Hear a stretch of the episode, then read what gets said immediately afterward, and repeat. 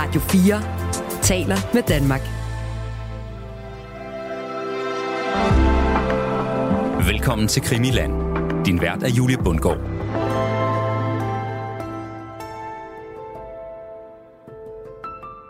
Min kone er blevet syg. Der skal ringes efter lægen. Jeg er bange for, at hun skal dø for mig. Og så sidder han ved siden af konen, mens, mens der bliver telefoneret. Og så siger hun, bare der ikke var gift i den chokolade. Jeg synes, den smagte så ægelt. Og så kommer lægen, og han kan med det samme se, den er helt gal her. Altså. Og han siger selv senere, jeg var klar over med det samme, at, at hun var altså, alvorligt forgiftet. Aften går på held, og nattens ro er ved at sænke sig over Dr. Liebmanns hjem i Rødby. Pressens radioviser for længst klinget af, og nu er der egentlig bare tilbage at slukke lysene og sikre sig, at vinduerne er lukket for at holde januarkulden ude. Dr. Liebmann træsker søvnigt rundt i hjemmet, og bedst som han sætter sig på sengekanten for at trække sine slippers af, så sker det. Telefonen ringer. Åh, oh, nej, tænker han. Ikke fordi han nu får sin nattesøvn spoleret, men fordi han ved, at det er aldrig godt, når nogen ringer på det her tidspunkt. Og ganske rigtigt, da han sætter røret til øret, bliver han mødt af en panisk stemme. Min kone, min kone, hun har kramper. De må komme straks. Dr. Liebmann genkender straks Krog Christensens stemme. Jeg kommer, svarer han kort, og han har knap lagt telefonen, før han griber jakke, hat og lægetaske og løber ud af døren. Uden anelse om, hvad der skal møde ham, om et kort øjeblik, når han er fremme ved proprietær Krog Christensens hjem, Søgaard. Velkommen til denne uges udgave af Krimiland-serien, som vi kalder for Krimi-arkiverne. En serie, hvor vi hver uge ser nærmere på spektakulære kriminalsager fra tiden omkring 2. verdenskrig. Mit navn er Julie Bundgaard, og jeg får hjælp af forsker og forfatter Christian Holte, når vi hver uge tilføjer endnu en sag til krimiarkiverne.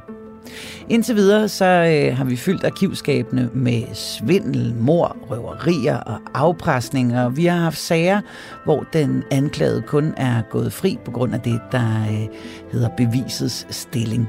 Altså hvor tiltale frafalder, fordi der simpelthen ikke er stærke nok beviser til at kunne fælde en dom. Og det er igen sådan en sag, som øh, vi har med at gøre i denne her uge, hvor en proprietærfrue på meget mystisk vis falder om og dør, og alle pilene peger på konens mand, proprietæren selv. I et afsnit, som vi kalder for Strykninmordet på Søgård. Og inden vi starter, så er der måske nogen, som øh, ikke er helt med på begreberne proprietær og proprietærgård.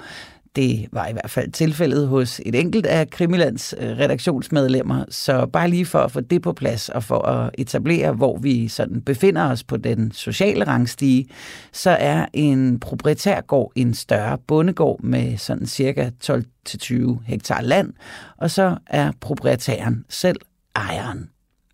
Med det på plads, så kan vi komme i gang med strykninmordet på Søgård. Vi skal tilbage til 1936. I januar, 10. januar, øh, nede ved Rødby, på en gård, der hedder Søgård, som ligger på langs Vejlevej. Det er cirka 5 km vest for Rødby. Mm. Stor proprietærgård. Der bor den 41-årige proprietær Christian Kro Christensen, og han bor der sammen med sin kone. Hun er 33 år, hun hedder Ida Kro Christensen. Og øh, de sidder så her den 10. januar klokken mellem 7 og 8 og spiser til middag, som de plejer. Og øh, Kro Christensen, han, øh, han plejer, når de er færdige med at spise middag, at lægge sig ind på sofaen. det er jo sådan den måde, hans døgnrytme er på. Han står sikkert formentlig meget tidligt op om morgenen. Mm, skal passe gården. Ja, så skal han så have en lur. Men han plejer kun at sove til klokken 10. Fordi der kommer der pressens radioavis, og det, det skal man selvfølgelig høre. Det er, jo, det er jo før fjernsyn og alt sådan noget her.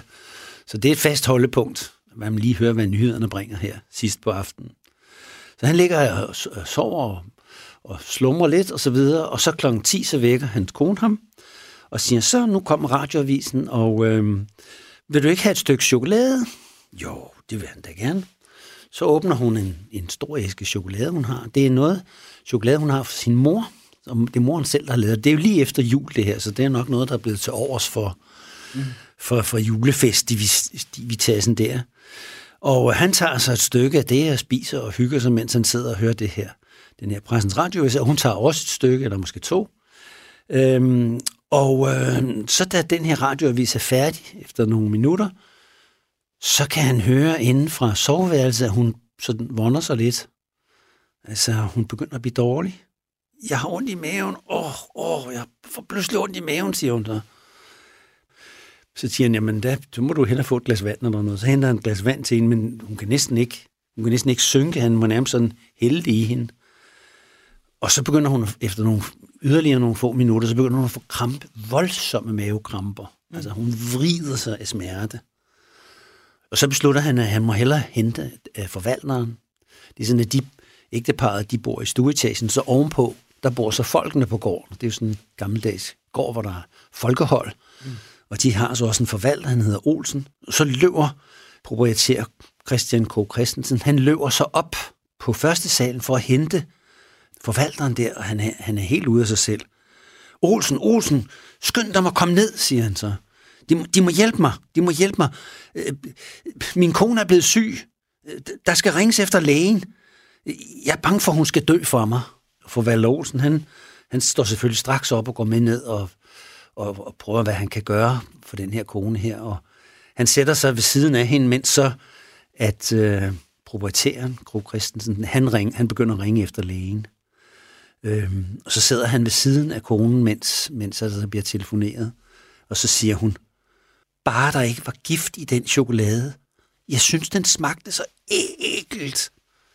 Og hun har virkelig ondt. Og så, så vil han give, prøver han at give hende lidt vand og så videre, og så siger hun, nej, nej, jeg er bange for, at der er gift i det. Og han, forvalteren, han ser jo helt forkert ud i hovedet. Hvad, hvad er det, der foregår her? Og så får hun så kramper igen. Det kommer sådan i bølger, de her kramper, så øh, kramper hun sammen fuldstændig, og så løsner det lidt igen, og så går der et stykke tid, og så gentager det sig. Og så, så, så sådan, sådan går det altså, indtil lægen kommer. Han kommer fra Rødby, han hedder Dr. Liebmann, så han er der inden for en 10 minutters tid. Og så kommer lægen, og han kan med det samme se, den er helt gal her. Altså, ja, hun er så alvorligt syg her. Så han, han beordrer, jeg tror det er for Walter Olsen, bliver så sat til at ringe til hospitalet i Maribo, og der bliver ringet efter en ambulance, fordi det her, det er ikke noget, han kan klare. Og han siger selv senere, jeg var klar over med det samme, at, at hun var altså alvorligt forgiftet. Og øh, han siger også, at han faktisk mener, at hun er blevet forgiftet med stryknin.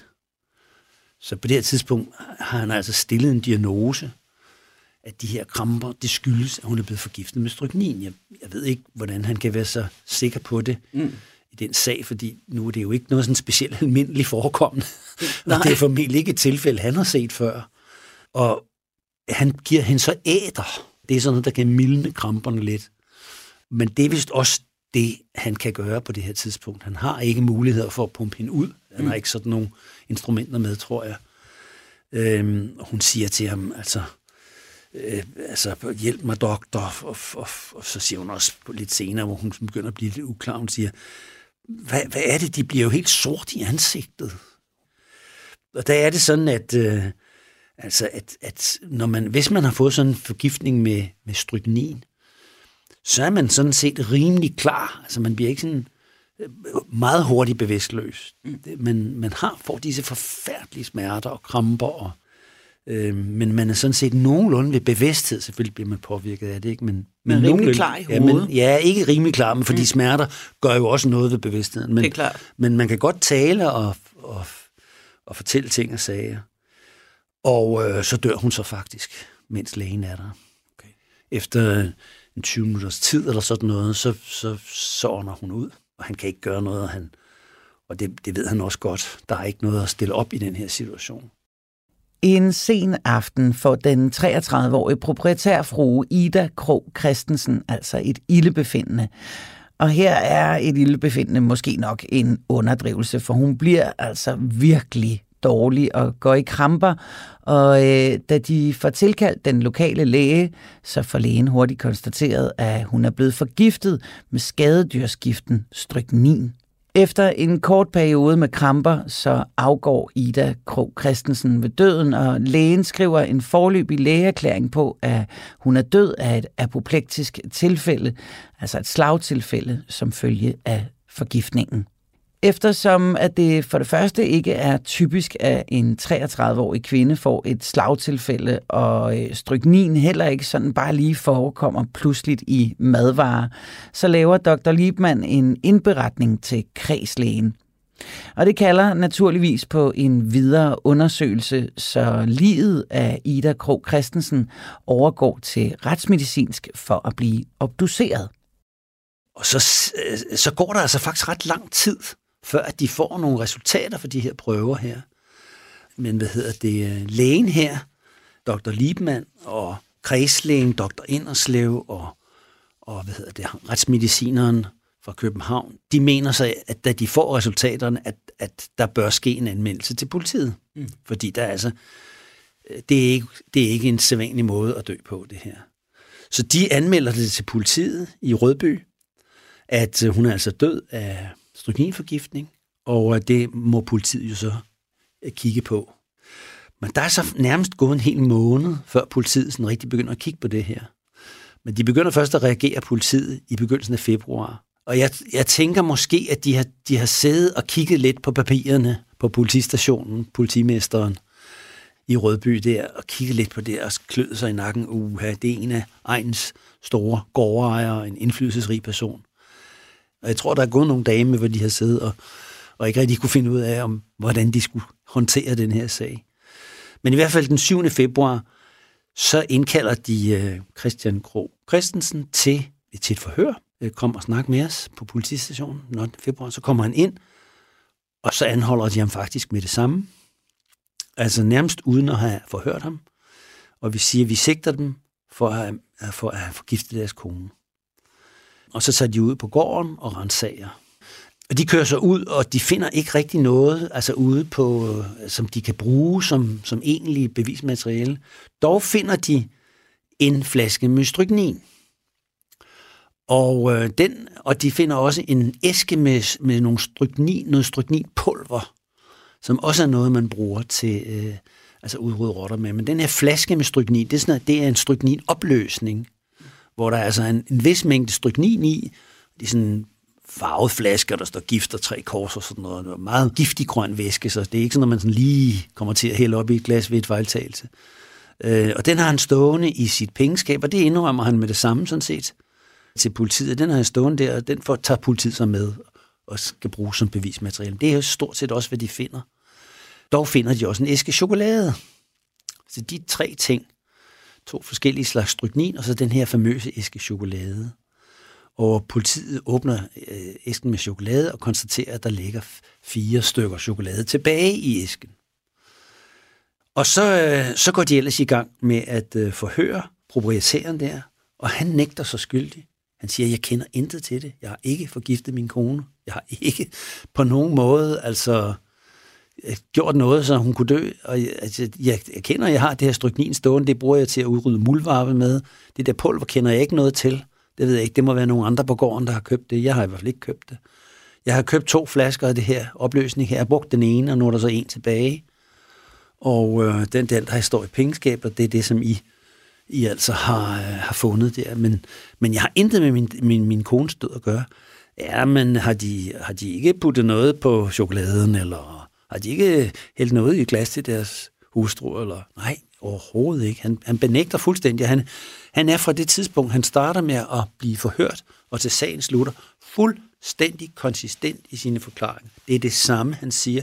Præcis det samme, han siger hver eneste gang. Han vakler ikke på noget tidspunkt i sine forklaringer. Han er åbenhjertig altså omkring alle forhold. Øhm, og det er klart, at politiet de sidder og klør sig og siger, hvad søren skal vi gøre her? Altså, det vil være rest med en tilståelse, ikke? Altså, at sigte sådan en mand der, sådan en betydningsfuld mand, og hvis det nu viser sig, at han ikke er skyldig, og det er en anden, der har gjort det og sådan noget. Så de er, de er jo selvfølgelig lidt forsigtige. De er lidt forsigtige. Vi er jo også et godt stykke, hvad skal man sige, en provinsby, hvor altså folk kender hinanden, ikke? Og, og, og proprietæren, det er hans en del af, hvad skal man sige, byens bedre borgerskab, ikke? Altså er de øvre klasse, som omgås hinanden, også socialt. Ja. Det, der sker med det samme, det er, at Christian K. Petersen, han, øh, Christian K. Christensen, han siger, jeg vil gerne have øh, en sagfører, og øh, det er det er en sagfører, det er faktisk borgmesteren i byen. Nå, endnu mindre. ja. Og han, øh, han er nemlig også sagfører. Nu er det jo ikke, Rødby jo ikke en kæmpe stor by, så man kan godt være borgmester og være sagfører samtidig. Så han bliver så, øh, han bliver så udnævnt til forsvarer. Så så er vi altså alle de prominente personer i, i området involveret, i hvert fald en del af dem i sagen her. Obduktionen viser spor af stryknin, så en øh, kriminal efterforskning bliver sat i gang, og der bliver sendt efterforskere til proprietærgården i Rødby. Efterforskerne finder både stryknin på flaske og i pulverform, og noget chokolade, som Ida Krog Christensen skulle have spist. Og her begynder pilen altså at pege mod proprietæren selv, Christian Krog Christensen. Så gården bliver gennemsøgt, og Christian Krog Christensen bliver anholdt og afhørt. Men politiet finder ikke noget, som kan bruges som sådan egentligt bevis. Proprietæren selv, han pure nægter at forklare, at han har anskaffet sig strykninen, men det har været for at bekæmpe muldvarpe. Så politiet må undersøge proprietærparets forhold. Og så er det jo, så man begynder at tænke lidt på, hvad er det så for nogle mennesker, de her? Hvad, hvem er denne proprietær? Altså, hvad, hvad kunne baggrunden være for, at man retter mistanke mod ham? Mm. Og han er 41 år. Øh, han har så den her gård her, og den har han fået, fordi han er blevet øh, gift med Ida, og hun har fået en medgift på 20.000 kroner. Hendes bror siger senere, at det er 35.000, men altså, det kan så være et eller andet beløb, måske imellem der. Og det er så blevet brugt til, som udbetaling på den her gård her. Og så med en meget stor gård, 250 tønder land er der på den. Eller deromkring, måske lidt mere i virkeligheden. Og så det, det, det, er faktisk, jeg tror, det er egens største gård, eller i sovnets største gård der. Så, øhm, han, hans baggrund er, at han er, kommer, han er landmandssøn fra Langeland, og han har arbejdet som forvalter og bestyrer på en række forskellige gårde øh, her på, øh, på Lolland. Øhm, og så er han så blevet gift med Ida der øh, i 1934. Og så, øh, så køber han den her gård her. Og han er en dygtig, en ganske dygtig landmand, øh, som altså tjener penge på sin, sin bedrift. Men han har også et meget stort pengeforbrug. Det, det, det snakker man om på egen. Mm. Og han kan godt lide at tage til København alene. Og der går selvfølgelig nogle historier på egen om, hvad laver han i København alene, og hun sidder tilbage på gården og sådan noget. Det, det er jo et tæt samfund, så man, man observerer den slags ting. Når han var tom af toget her forleden der, så går han mm. Nå, lige til København. Ja, så er han jo kommet hjem igen, og når, hvad laver hun og sådan noget, hvad laver han i? Nå, sådan bliver der selvfølgelig diskuteret det. Den slags historie siver jo ind i pressen, også efterfølgende, da man begynder at skrive om det her og han, øh, der er nogen, der mener, at han har en elsker inde i København. Der er også nogen, der mener, at han har flere elsker inde i København. Der er måske nogen, der har noget hat i, om så må sige, de historier der. Samtidig så er han aktiv i politik. Det har han været længe. Han er med i det konservative Folkeparti. Og han har faktisk været formand for konservativ ungdomsamtskreds. Så han er sådan, har været en ledende person i det konservative miljø her på Lolland den her periode. Og han kender selvfølgelig en hel masse forskellige personer og omgås alle gårdejerne. Øhm, og de har ikke, ifølge historierne, sådan et specielt godt forhold, Christian og Ida. Oh, ja. Nej, det har de ikke. Det er, han er altså ikke, efter forskellige vidner, så særlig interesseret i hende. Øhm, og der er selvfølgelig dem, der mener, at han har giftet sig med hende for pengens skyld. Han er sådan en meget udadvendt type. Altså, han er sådan selskabelig og hvad skal man sige, men også lidt bøs og lidt øh, brysk kan han være. Der er mange, der mener, at han er overlegen, og altså, især over for politiske modstandere, der kan han godt være sådan lidt altså, hånlig og nedladende, og hvis de ikke lige har set lyset. Nogle af medarbejderne på gården der siger, at han kan godt være lidt herskesyg og sådan noget, og sådan altså. Og der er forskellige historier og øh, forskellige udsagn fra unge kvinder, som han har arbejdet sammen med på nogle af de tidligere gårde, hvor han har været deres overordnede, som været forvalter af gården der. Og det er sådan det, vi i dag sådan kalder sådan nogle MeToo-sager. Han udnytter sin, sin position som overordnet. Der er en masse unge piger, som er i de der, dem forgriber han sig altså på, vil ja. man sige i dag. Dengang siger man det ikke helt på samme måde, vel? Men, mm. men, men, det, men det er der ikke nogen tvivl om. Han har været sådan en, der godt altså kunne finde på at udnytte sin position over for de unge kvinder, og han er meget glad for, for kvinder og sådan omgås, og det er måske også det, han bruger sin tid på i København. Mens Ida er mere sådan tilbageholdende, og hun er sådan lidt, lidt sky og lidt generet, og øh, jeg synes egentlig, når man ser på de fotos af hende, der er, og der kan vi så senere lægge nogen ud på, øh, på Facebook, hvor man kan se, hvordan hun ser. Vi synes egentlig, hun ser ganske godt ud, så, men hun er, hun er blevet gift meget sent. Altså i, på det tidspunkt at blive gift, efter man er 30 år som kvinde på landet, det, så er det sådan, der bliver snakket lidt i krone, ikke? Altså, ja. skal hun ende som gammel jomfru, ikke? Uh, hun kommer selv fra Fyn, og senere hendes far uh, taget til uh, Sønderjylland, hvor han er bestyrer på nogle meget store gårde, vel, vel nærmest gårde, tror jeg, ikke? Mm. Og har tjent mange penge. Og så han har været i stand til at kunne give sin datter en god medgift. Hvilket vel også har været nødvendigt, jo ældre hun blev. Nærmest. Ja, jeg ved det ikke. Altså, måske, altså, men jeg tror måske mere, det er hendes personlighed. Hun er sådan lidt sky i det, sådan generet. Måske siger hun ikke så meget, og er ikke sådan så udfarende, og holder sig lidt tilbage i selskab og sådan, ikke? Der, alle, der, der, der taler om hende, siger, at hun er utrolig sympatisk og, og medfølende og, og venlig og omsorgsfuld over for personalet og gårdens folk osv. Øh, hun kan godt være lidt humørsvingende, og måske vil man i dag sige, at hun har været de, manisk depressiv. Ikke? Hun har været indlagt på, på, nogle gange på, på et hospital i en sindssyg hospital i Middelfart, som det hedder den, med datidens sprogbrug. Så hun har måske haft nogle psykiske problemer også. Det, det er ikke til at vide, men det, der er jo noget, der kunne tyde på det. Og det kan måske også spille med i, at det har været svært for hende lige at, og sådan springe ud på ægteskabsmarkedet og, og blive gift sådan på den tids normer. Mm. Men hun bliver også gift med Christian, og hun bliver også gravid med ham, men så sker der så desværre det, at, at da hun føder barnet, så dør det ganske kort tid efter. Og det, det gør hun selvfølgelig, at hun bliver yderligere deprimeret, altså i en periode. Forstår men det er så sket nogen tid, nogle måneder før, at, at vi har det her forgiftningstilfælde. Og, hun skulle måske egentlig være kommet sig lidt over det. det. Det ved man i hvert fald ikke. Altså det er der i hvert fald nogle af personalet, der siger på gården, at vi troede egentlig, hun skulle have været kommet sig over det. Men så, øh, så er det altså sådan situationen er med det her ægtepar, altså, og så er det så, at det sker, det her forgiftningstilfælde. Og det bliver jo en stor sag i pressen, der bliver skrevet om det. Altså, det er forsidestof, og, og de aviser, der er på Lolland og i Sydsjælland, altså, der er hele forsiden dækket af historien.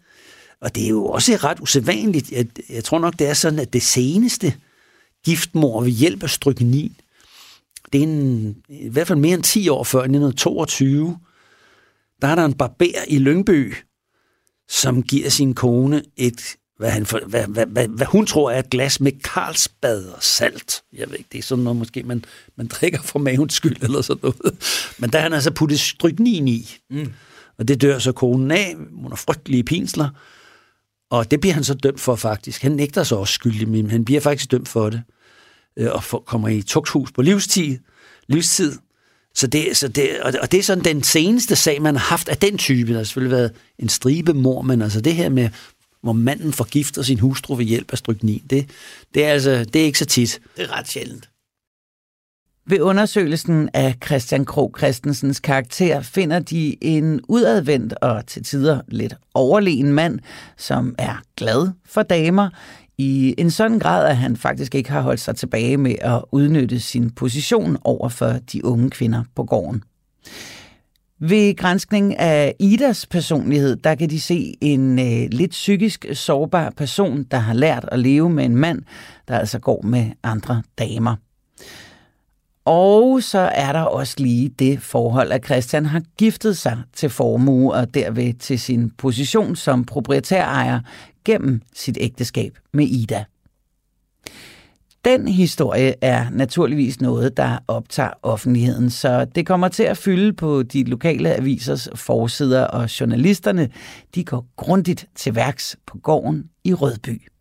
Og så, er der, så bliver du så skrevet, der er en social, der er en, en, en, en, en, hedder det, en journalist fra Socialdemokraten, som bliver sendt ud, og han skriver så en, en reportage, hvor vi kan, vi kan citere lidt fra. Han skriver så, i den bidende kulde, vi er jo altså januar her, ikke? Øh, det er ret koldt på det her tidspunkt, 1936. Øh, så i den bidende kulde, der, der næsten mærkedes dobbelt stærkt her på Lolland. Jeg kommer åbenbart fra København, tror jeg. så han er vant til, at bygningen skærmer lidt for blæsten. Ja, men det er vinden der, ja, du, der ja. Blæsten for, uhind, for uhindret over det flade land tog deres medarbejdere i formiddag ud til Søgård. Der ligger et kvarters automobilkørsel fra Rødby. Søgård er ikke nogen hyggelig dansk proprietærgård. Den stuehus har næsten kaserneagtig præg, eller minder om de triste forsamlingshuse, dårlige arkitekter smækket op ved århundredeskiftet. Han har altså også lige lavet lidt, lidt arkitekturanmeldelse samtidig. Men gården er velholdt, og eføj snor sig op ad længerne. I stuerne er der rent og probert. Soveværelset ser ud, som mens Kro Christensen levede, og over proprietærens skrivebord hænger et stort portræt af hans afdøde hustru. Udenfor på gårdspladsen løber ænder, gæs og fjerkræ, og livet går til synlædende sin vante gang. Dog ikke i dag, hvor snart den ene og snart den anden bil ruller op foran gården. Det er jo altså journalister, der, der kommer og skal have historie, historie ikke? At de får uhindret adgang over alt, men gårdens folk er formælte.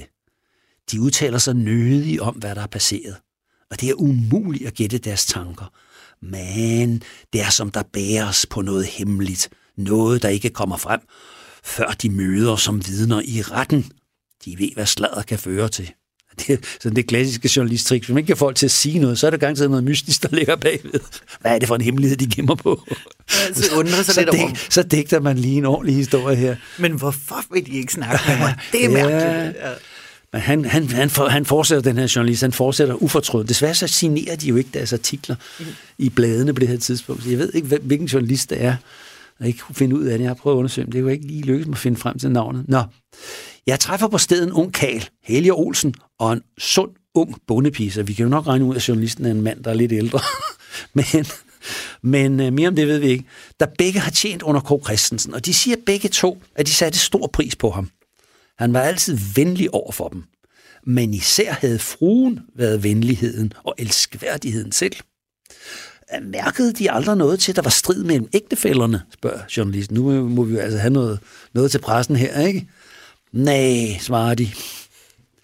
Der er vel lidt skænderi i alle ægteskaber en gang imellem.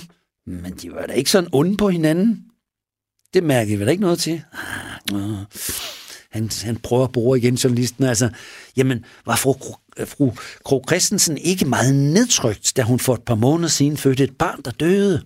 Jo, hun blev meget tungsindig. Vi kunne se, at det tog så stærkt på hende. Men før hun selv døde, synes vi dog, at hun helt havde overvundet sorgen over barnets død. Og hun var da også meget smilende og venlig igen.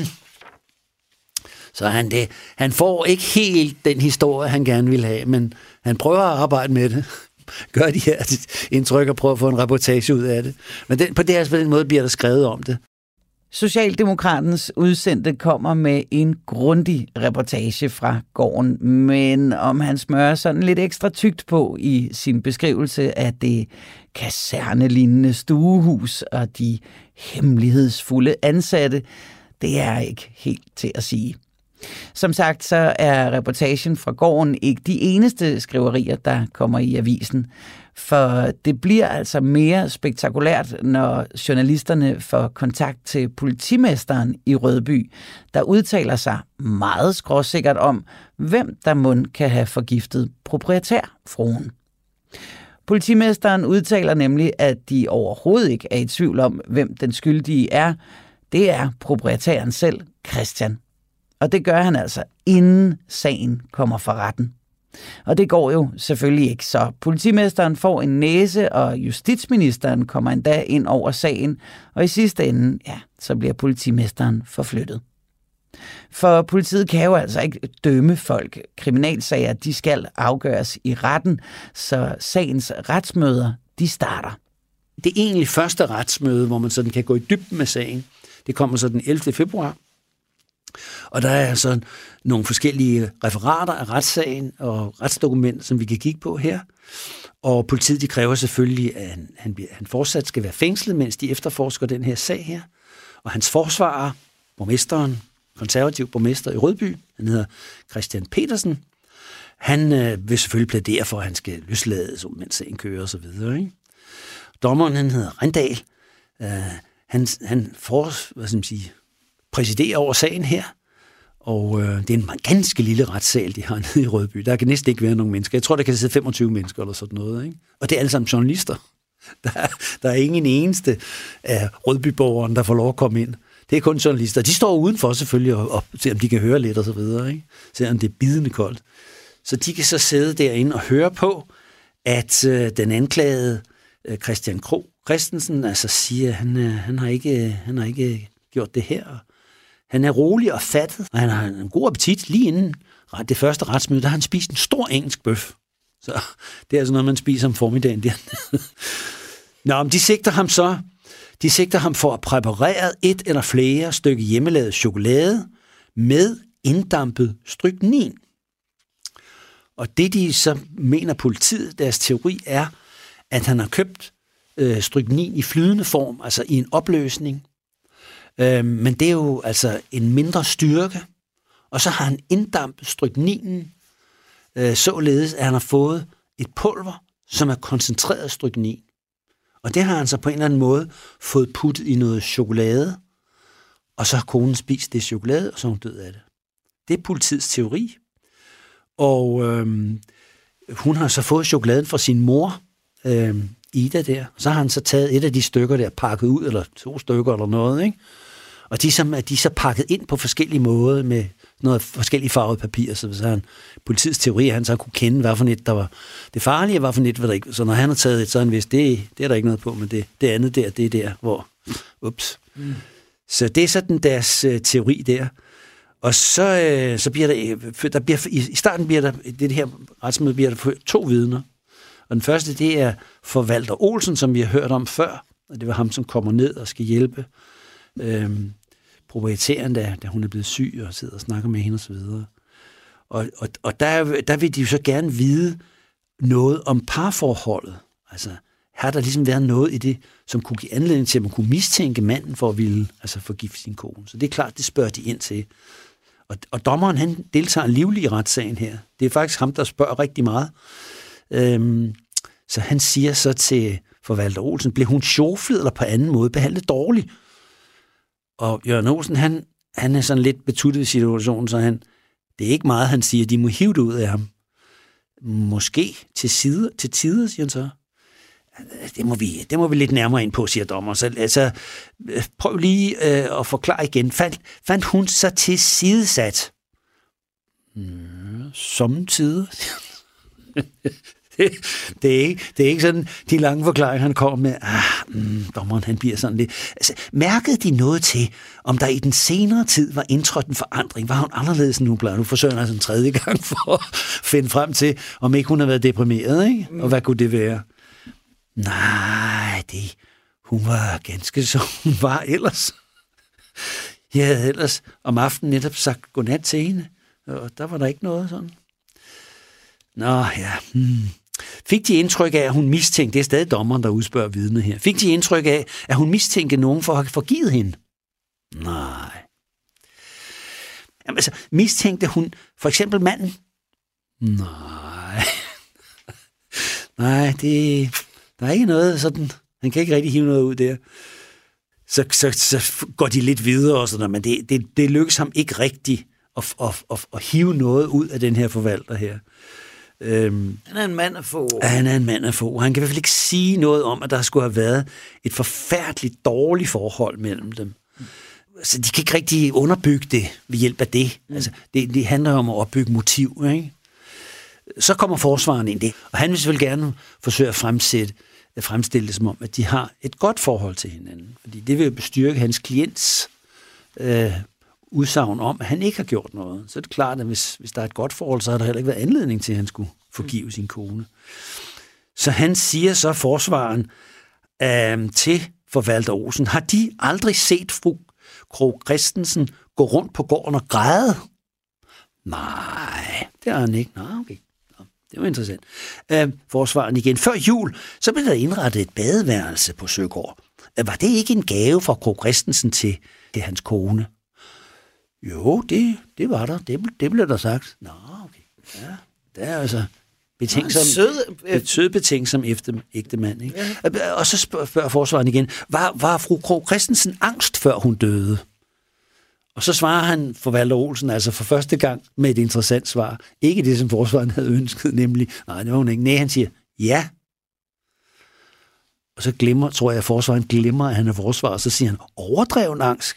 Og så siger han, ja.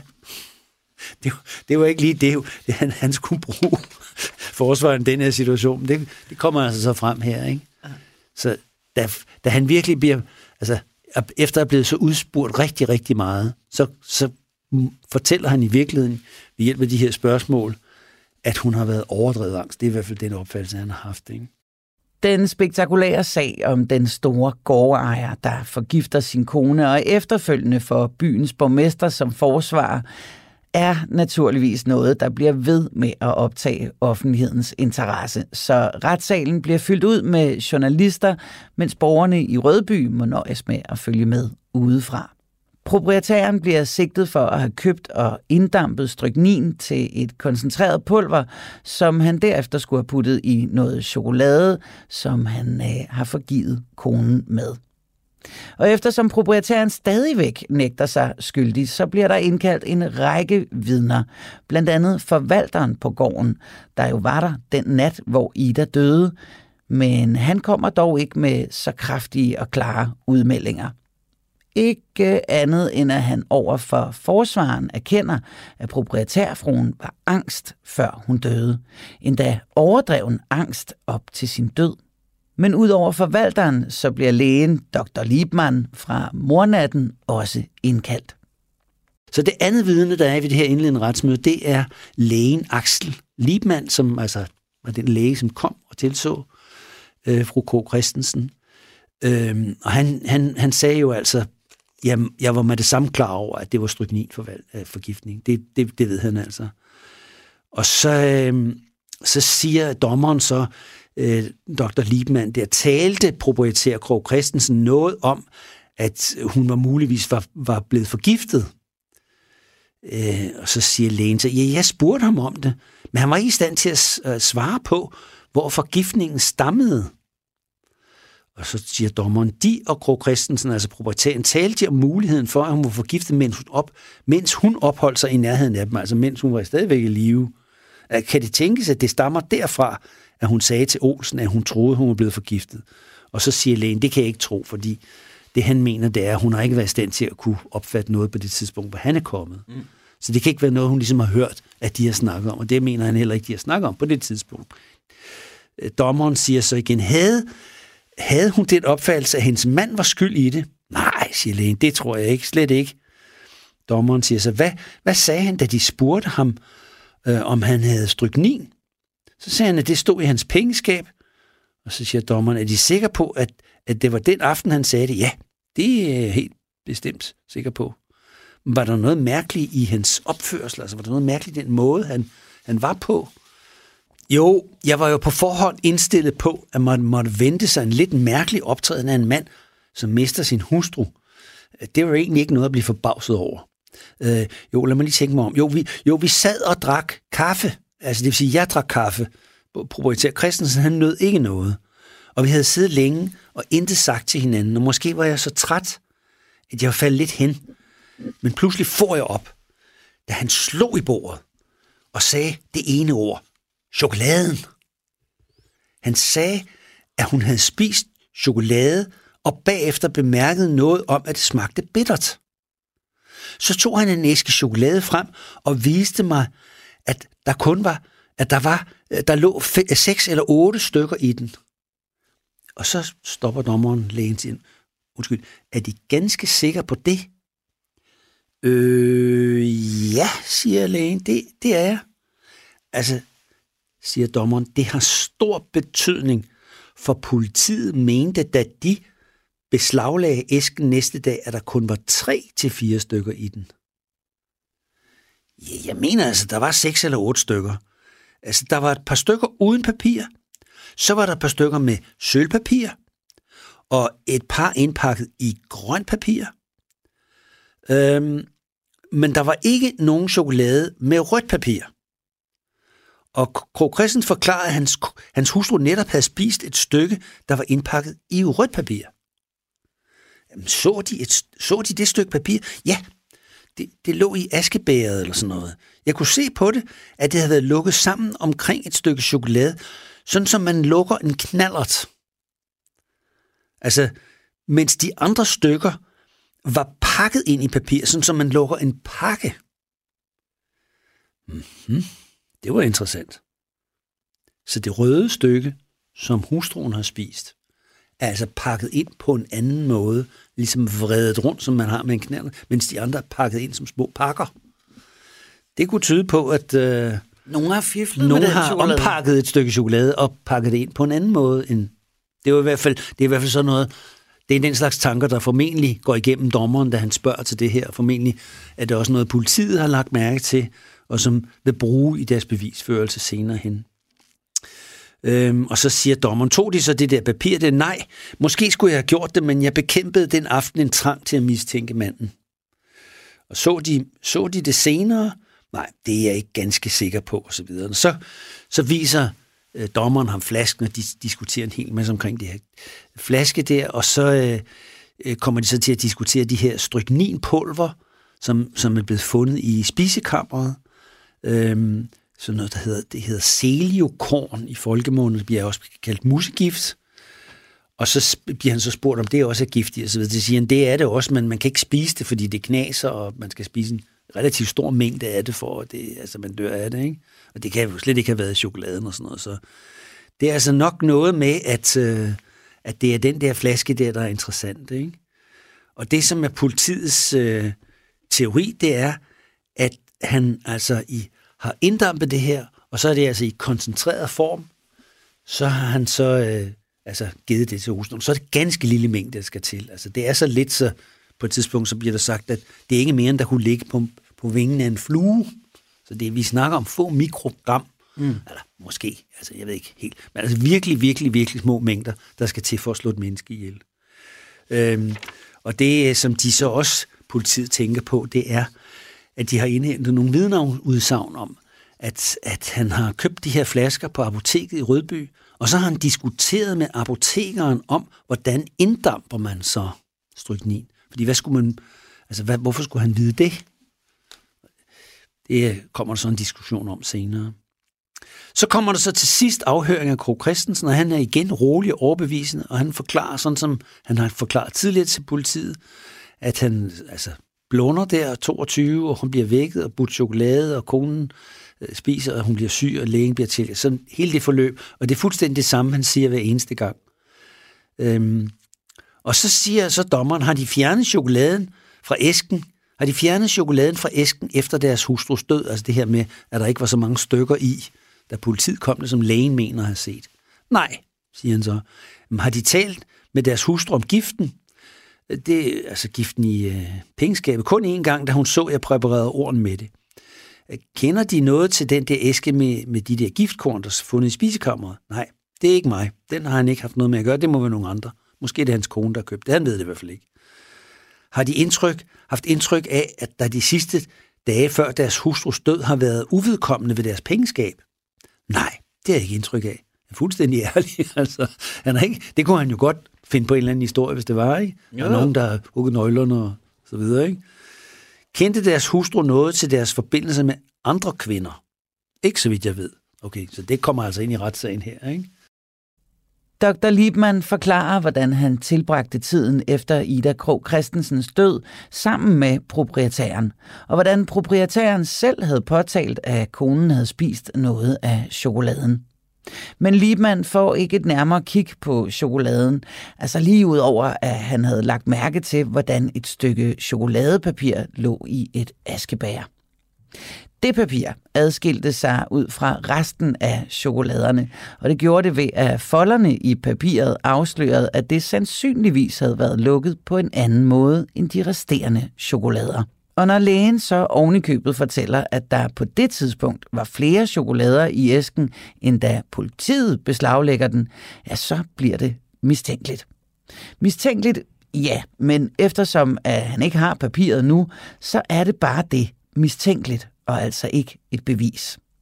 Det, at Christian Krog Christensen selv retter opmærksomhed på chokolader på mornatten, kan virke ganske åbenhjertet og meddelsomt, og det falder også godt i tråd med, hvordan han i hele forløbet vedkender og forklarer alt, der bliver tilskrevet ham, altså lige ud over selve mordet selvfølgelig.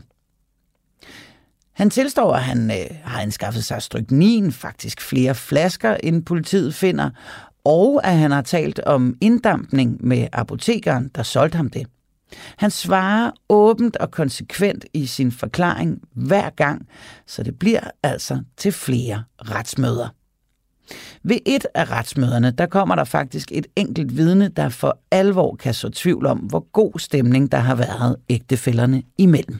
Men han er altså hele vejen igen, øh, altså fuldstændig konsistent og i sammenhæng i sine forklaringer, og, og der sker så det, at han bliver fængslet i 10 dage. Og så går snakken jo selvfølgelig ude omkring på landet, altså, er det ham, der har gjort det, ikke?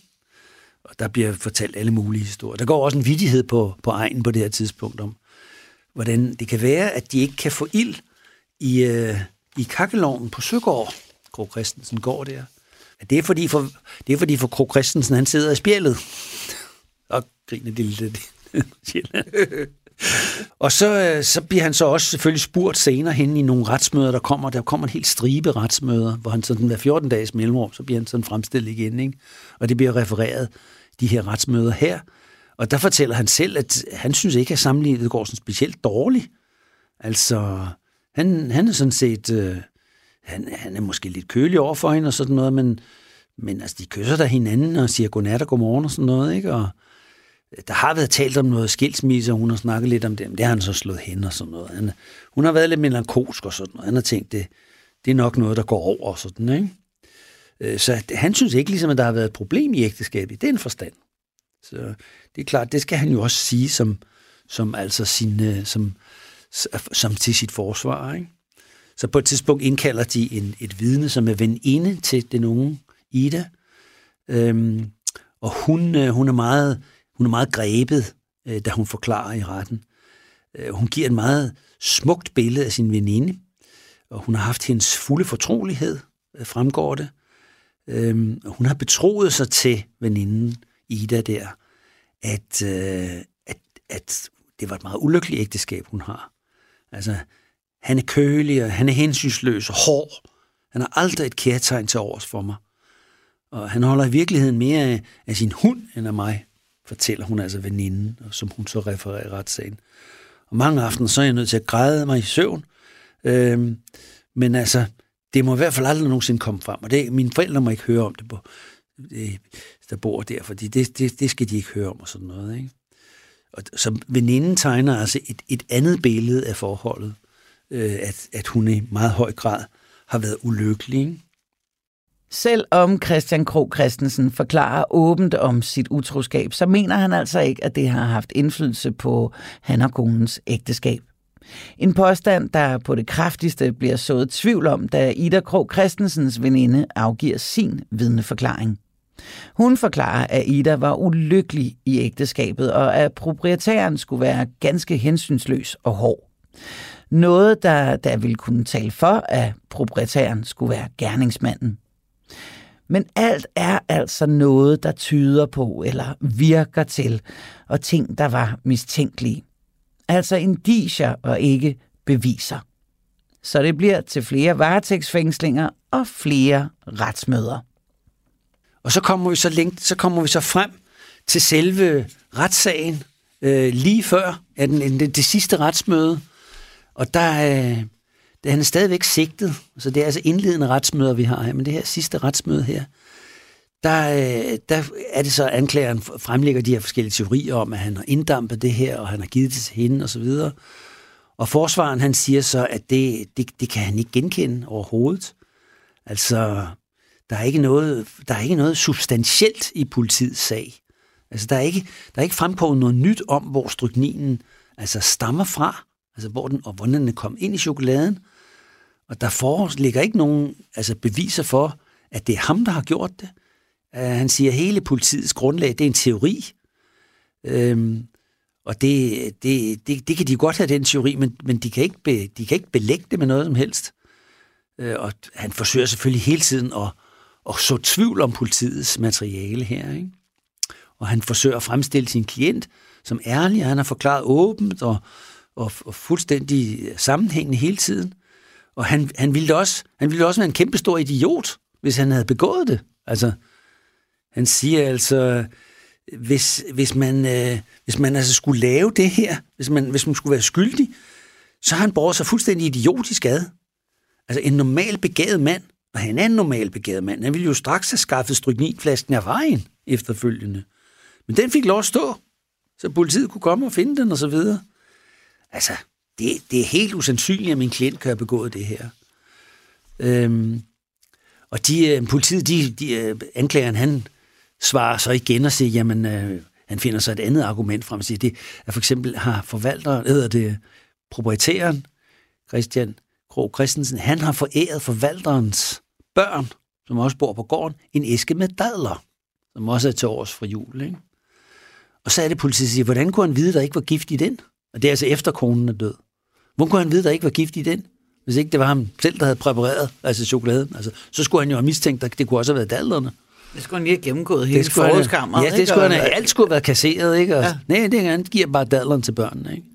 Ville han forgifte dem? Nej, selvfølgelig, fordi han vidste, der ikke var gift i dadlerne, fordi det var ham, der havde puttet det i chokoladen. Altså, det er sådan en omvendt bevisførelse, kan man sige. Ikke? Mm. Det er jo ikke noget bevis, men det er en omvendt bevisførelse. Så det prøver de selvfølgelig at, øh, at prøve at, at argumentere for. Men mere end det har politiet heller ikke. Øh, den 25. marts, det er så det her møde, vi refererer fra her, der bliver han så yderligere forlænget i 14 dage. Der er så gået nogle måneder, hvor de har prøvet at efterforske. Men, men det er, hvad de har. De har det faktum, at hun er blevet forgiftet af at have spist et stykke chokolade. De har et udsagn fra en læge og fra obducent og fra Retsmedicinsk Institut, at det har været stryknin, og det er hun død af. Men så har de sådan set heller ikke ret meget mere i virkeligheden.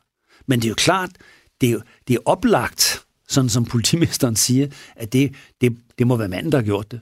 Det, det siger jo en hver logik. Det kan jo ikke være forvalteren eller nogen andre, der har ligget sovet ovenpå. Vel? Det er kun de to, der har været der. Hun har ikke forgiftet sig selv. Og man kan ikke spise det ved faktisk. Så det er sådan set, det er sådan set deres logiske resonemang. Men er det bevis nok? Ja. Yeah.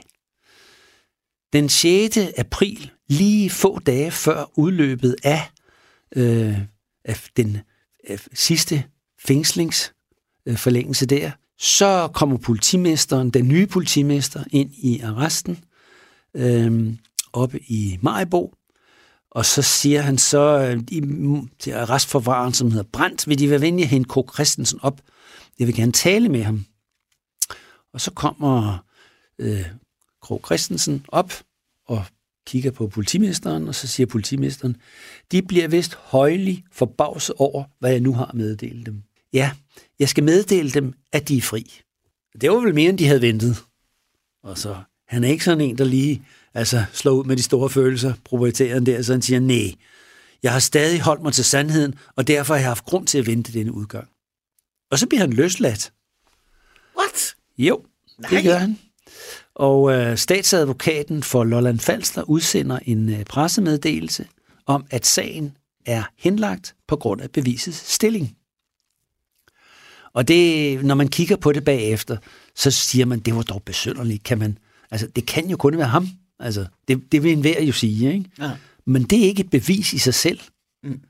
Og de har ikke nogen fingeraftryk, de har ikke nogen videnudsagn, de har, de har kun nogle indicier. Altså, på det her tidspunkt, der mener de simpelthen ikke, at det er forsvarligt at rejse en egentlig tiltale. De er jo sigtet, men så skal der rejses tiltale, så skal der afholdes en nævningssag.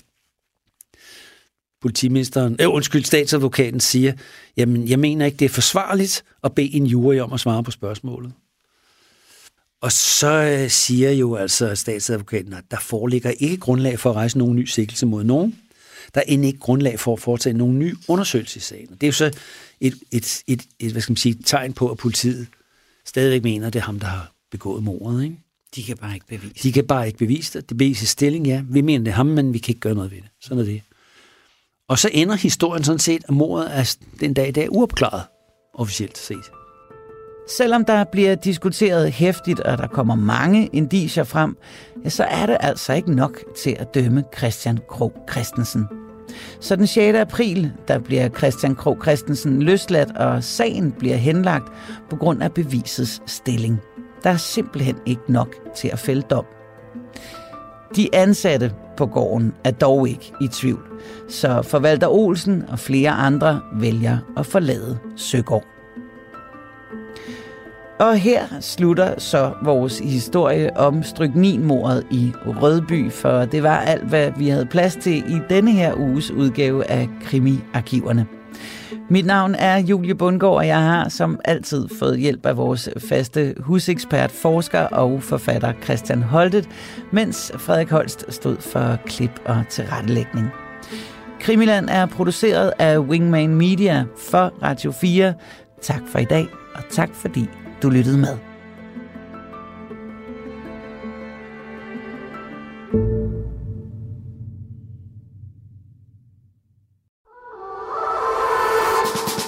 John Paul George Ringo. Det er nærmest et børnerim. I årvis har man diskuteret, hvem der egentlig var den femte Beatle. Jeg synes ikke, det er helt forkert at sige, at The Beatles er en af de 20. århundredes største myter. Over sommeren sætter Beatles-nørderne Christoffer Lind og Niels Jakob Myge jagten ind på at finde den, som har gjort sig fortjent til titlen. Nu skal vi have det etableret en gang for alle. Hvem var den femte Beatle? Fra store personligheder til anonyme vandbærere, dramatiske livshistorier og tragiske skæbner. Og selvfølgelig med massevis af god musik. Lyt til jagten på den femte Beatle i Radio 4's app eller der, hvor du lytter til podcast.